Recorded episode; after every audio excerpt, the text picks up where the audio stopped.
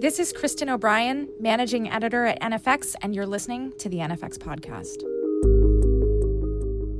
As founders ourselves, we started 10 venture backed companies that exited for over $10 billion.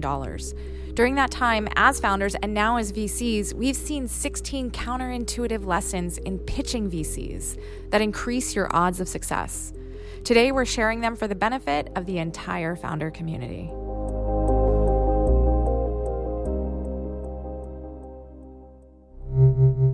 Number one, every sentence needs a number. Every sentence should have a number in it. It was up 23% between September and October. Uh, over the last six months, we've, we've doubled our retention. Give me numbers. We, have increased our retention by 100% over the last six months. That's two numbers in one sentence. That's the type of sentence you want to say. That's what actually communicates. You've got to be data driven in these businesses. The people who build giant businesses are data driven people. If you're not that kind of a person, you need to at least learn to be that kind of a person. It's all about the data. Communicate that, communicate data. Number two, pitching is a full body experience. The second thing people do is they sit there at the, at the table, just sitting there talking. The more sentences I say faster, the more you'll get it, and then, and then you'll want to invest. Pitching is a full body experience, like playing a sport, it's like singing. You, you've got to you've got to use your body, you've got to move around, you've got to jump to the board. Number three, diagrams communicate 10 times more. Jump to the board and you draw on the board diagrams. Look, diagrams communicate 10 times more effectively than just words and hand waving. I know that you were trained in academia to sit and hand wave. You don't communicate well this way. The way we do it now is with data and with diagrams. We have imagery, we have whiteboards, we have PowerPoints, we have paper and pen, and you can use those things to diagram stuff. And then during the conversation, you go back. And if you mark that, 10 minutes later, you go back. Exactly. That's what I was saying. Remember, we talked about that 10 minutes ago. It sharpens the conversation, it speeds the conversation. You only get a half an hour with the VCs. You really only have 10 minutes to grab them. You've got to use diagrams to do it. You need to be on your feet. You need to get to the board. You need to draw on the board. Number four, jump to the screen and point when you do your PowerPoint, great, do your PowerPoint and it's going to be presented up on a screen or it's going to be on a something you're doing. You can't just talk about it because you've spent time looking at your PowerPoint thing and you're talking about this little number here. That's what you're talking about at the moment. They're looking at some complicated thing because you know it so well. You forget that they're looking at the whole thing. They don't know that you're pointing out. So you need to get on your feet. You see, you're in a chair. You need to get up out of your chair and you need to move to the to the projection and point to the thing you're talking about. You need to do the pointing out way. You've got to point out the, so that they can focus on the thing you're focused on. Again, it's just more hand waving. Even though you're showing them a diagram, if you don't identify what you're actually about, they're going to miss it. Their brain will be wandering. They won't get it. Number five, send your company brief ahead of time. The way the introduction and meeting thing works in the venture world is like 1963. You get your introducer to send them an email. They give them two or three pieces of information in the email. They take the meeting. They come into these meetings knowing almost nothing about you. So you should create a company brief on thecompanybrief.com. It includes your deck. It includes the metadata that the VC needs to know to understand your business before you get in there. So when the VC and you meet, and you're only going to have 10 minutes to explain it to them or a half an hour max, you can actually get to the heart of their concerns about your business or what they're interested in about your business. Otherwise, you're going to spend the first 20 minutes going over the basics. Where's your headquarters based? How many employees do you have? You know, how do you actually make money? Like, wh- what's your traction? Like, all this stuff can be put in the company brief and they can get that way before the meeting. You can have basically the second meeting with them on your first meeting, which is going to save you time and increase the probability that you actually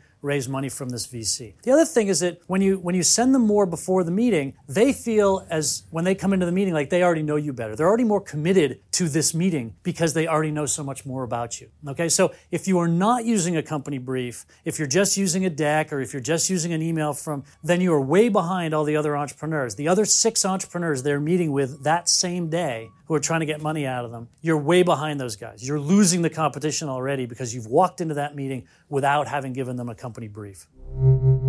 Number six, get there 15 minutes early.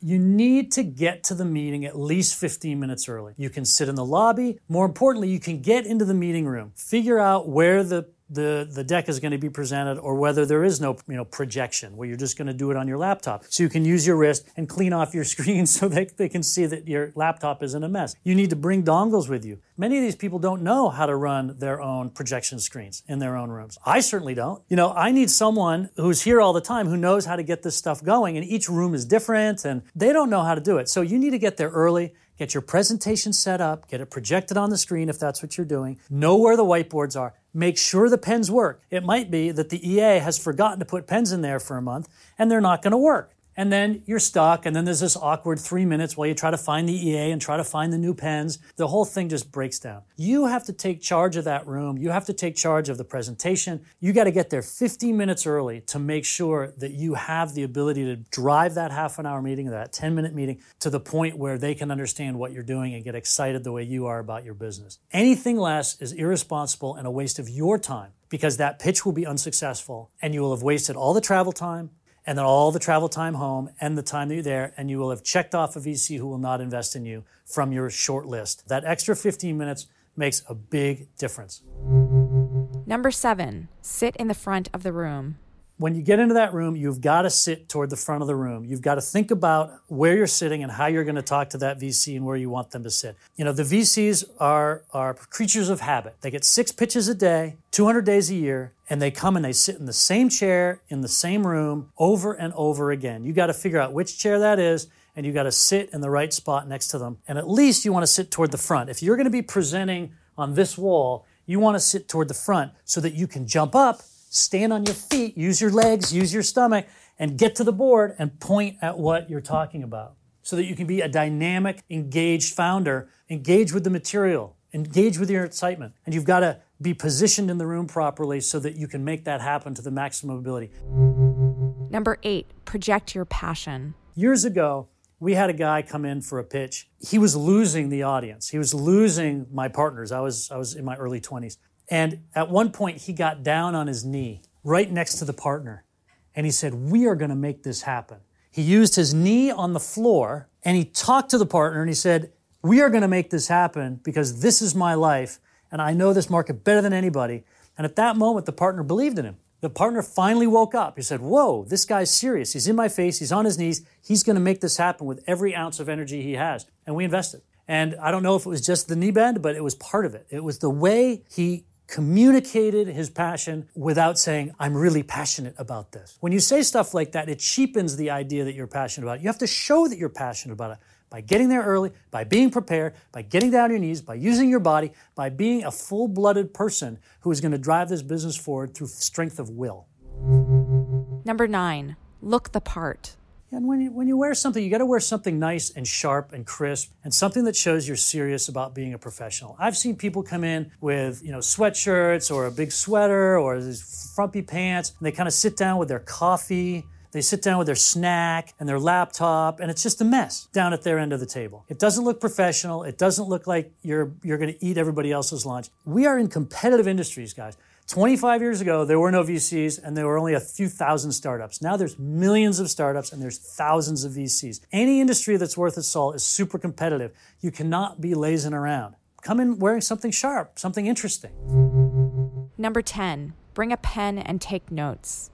Bring your laptop and a notebook and a pen to write in so that when the VC says something that you want to remember or you want to get back to, you can write it down really quickly and to show them that you're taking notes. Because here's the thing 99 out of 100 VCs won't invest in you, typically maybe nine out of 10. That means that nine of them are going to end up being free consultants to you. And if you do not take that opportunity to learn from them and ask them questions, then you are doing yourself a disservice. And ultimately, your overall fundraising process won't work. See, you can't look at these meetings as do or die. I've got to get this guy's money, this woman's money. You have to think, I have to have a successful fundraising over the course of 10 or 20 pot- potential investors. And so every meeting is an opportunity for you to get your pitch to be better, for you to learn more about your business, for you to learn more about your competitors by asking them questions. And if you fail to do that and fail to take notes, then you're just you're, you're not going to have a successful fundraise. Having that notebook, having that pen, nothing else other than your laptop that you're presenting with, that's the way to go, I think, optimally into these meetings and to remind yourself that you need to pitch in 10 minutes and then ask questions for 20. And and And if you're not asking questions, then you're not really engaging the investor and, and you're going to have a, a lower probability outcome of raising capital. Number 11, only bring your best presenters. So, who to bring to the meeting is often a very emotional thing. There's co founders who are going to want to be there, there's uh, VPs who are going to want to be there, and you need to have the hard conversations with them because everybody in the room needs to be as compelling as you are. Everyone in the room needs to have a role to play in the pitch, or they should not be in the room. There are some people who are very good at pitching. There are some people who are very good at getting that energy level up and speaking concisely and answering the question as it's been asked. And there are some people who wander off. You don't, you cannot bring those people into the meeting. Your co-founder might be good at engineering. Your co-founder might be good at sales. Your co-founder might be good at product design. But it's unlikely they are also good at pitching. So if you're good at pitching, don't bring them in because it'll just make them look not good and the team as a whole won't do well. If you have some other people who are good, who are really critical to the idea that, hey, this is a full team and we can win this thing, then by all means bring them but it's based on personality, it's based on their skill in pitching. When you need to communicate that to your team, you have to sit, sit them down and say, look, guys, in order to win these things, we have to have sort of maximum precision in our short time that we get with these VCs. And in my few meetings with you, I've seen that the crispness isn't there, the speed isn't there. And for this right now, I can't have you learning on the job, and I'm going to have to keep you out of this meeting and you're going to have to be fine with that because you you need to believe that our chances of raising the money is going to be higher with me just doing it and then in the second meeting or the third meeting we can bring you in when they want to get to know more of the team it's a hard conversation to have but founders have to trust each other number 12 make a deck specific to every vc Here's another massive mistake that founders make when they go into these meetings is they use the same deck for every investor. When I was fundraising over the course of my four companies, I had a different deck for every investor. At the end of my fundraising process, I would literally have 60 PowerPoints for 30 different investors I was pitching. Okay? Different versions at different times. The first time I pitched Greylock, the second time I pitched Greylock, depending on who was in the room. You have to tweak the language because certain VCs think about a word like we think about the word network effects. If you come to us and you have a deck that doesn't include network effects, it's going to be much harder for us to get excited about your business. But if you do include network effects, we're going to be like, ah, that's what we're looking for. If some people like DTC, you know, direct to consumer, and you don't use the word DTC, and they're writing about it in their blogs all the time, then you're missing an opportunity to connect with that investor and show them what you're doing fits in with the theses that they already are, are working on and the theses that they already believe in, the theses that have already been socialized around the partnership. When you're pitching one GP, you've got to arm them with the ability to convince the other partners in the room. Because ultimately, they need to go on Monday and say, Hey, I met this interesting company last week and this is what they do. And they literally get 30 seconds. They get 30 seconds to explain in shorthand to the other partners why all of them, who only have three or four hours together, are going to spend time talking about this deal rather than a follow on deal they've got, rather than an existing portfolio company that's having problems, rather than a deal that's about to close from two months ago that's now about to, to move the money. There's so many other things for partners to talk about rather than your new deal. Plus, each of them has met with 18 companies last week. So if there's three partners, that means 18 times three companies could be talked about at partners meeting. Why are they going to spend time on yours? And, and why, how are you going to arm that partner with enough uh, information to get the other partners interested? So you've got to trigger the language that they're already used to. You've got to, in your presentation and in your deck, you've got to use the language they can use to trigger everybody else in the room so that they can decide to allocate time to you to even have a second meeting. Number 13, spend a third of the time presenting, two thirds asking questions. When you think about the time that you're given, if you're given a half an hour, that means you have about eight minutes to get through your deck so that you can have 22 minutes of talking time. If you're given an hour, you still have about 10 minutes to get through your deck. So you can have 50 minutes of talking time. And plus, the hour probably means 50 minutes, and the half an hour probably means 25 minutes because the, the VC has to get up, take a note, talk to an EA, you know, see another partner, and then move on to the next meeting. These partners typically have meetings back to back to back all day long. I'm, I'm probably in anywhere from 8 to 12 meetings a day. People don't have time to go on and on. They want to understand what's great about your business. They're hoping that your business is the business they can invest in you know, this year or this quarter or this six month period, whatever their cadence is.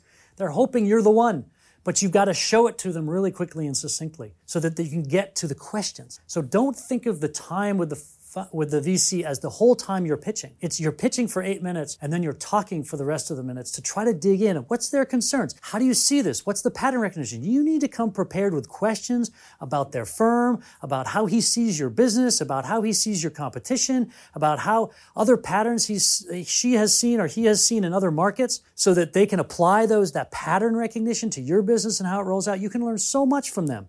But if you're just busy talking, there's not that chance for connection. So don't allocate your time the whole time of your pitching. Don't think of it that way. You don't have a half an hour, you have eight minutes. Number 14, the goal is learning, not closing.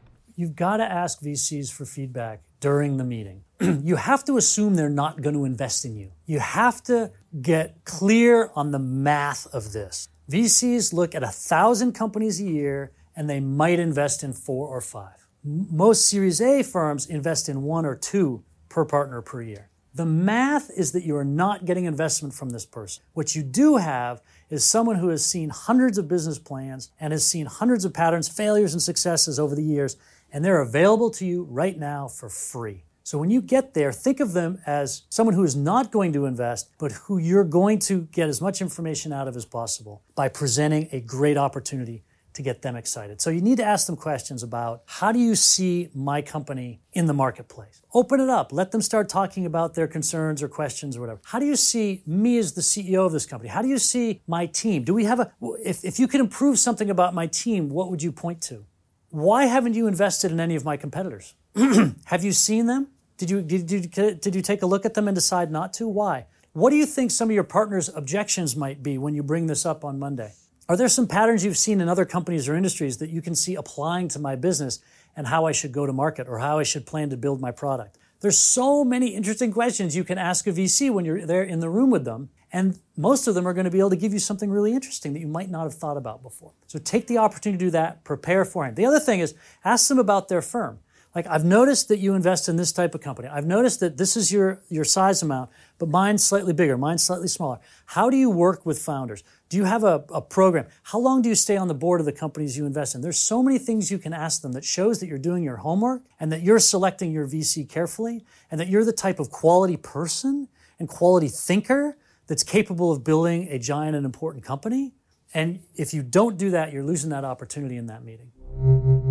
Number 15, know when you're improving or not. So often you'll get into this thing where you'll you'll start pitching and then the pitch should evolve pretty dramatically over time as you learn more about how your business is being perceived by investors who see all the other businesses and your competitors. You're going to learn a lot. So your pitch is going to evolve. Your pitch should be getting better. If you can still feel that the VCs are getting more and more interested as your pitch improves, then you should maintain enthusiasm. If the feedback you're getting is that there's no way in hell that anyone's going to back you and you're just kind of flatlining no matter how you change the pitch, then you really have to start questioning whether you're in the right sector, whether you're whether you've got the right product, whether you've got the right team, and go back and reconstitute the business or figure out how to build your business without VC money, which is another way to do it, so that you actually prove the business. Then the VCs will be calling you on the phone, and you'll have to fend them off with a stick because there's so many of them, and they're all desperate to get into the hot deal. You have to really constantly looking and courageous enough. You have to be courageous enough to think from first principles. Am I in the right spot? Am I in the fast moving water? Is this the right time? Do I have the right language with which I'm communicating what I want to accomplish? And always be going back to the beginning. I know that you feel like you've been working hard on it for a year, for two years, and you've made so much progress. And it's true, you have made a lot of progress. But remember, the VC is seeing six companies that same day who have also been working for two years, or for a year, or for three years, and they've made a lot of progress too. So he's not comparing you to where you were a year ago or two years ago. The VC, she is comparing you to the other companies that she's seeing during the day. And you've all made progress. From your experience, you've, you, you, I've accomplished so much. Things are going so well. Yes, they are compared to where they were for you, but compared to another opportunity, they might not look as good. And you've got to suss that out. You've got to be honest with yourself and have the courage to understand that and look at first principles about how to put your business into a place where the VCs would rather invest in you than another company that they've seen that same day.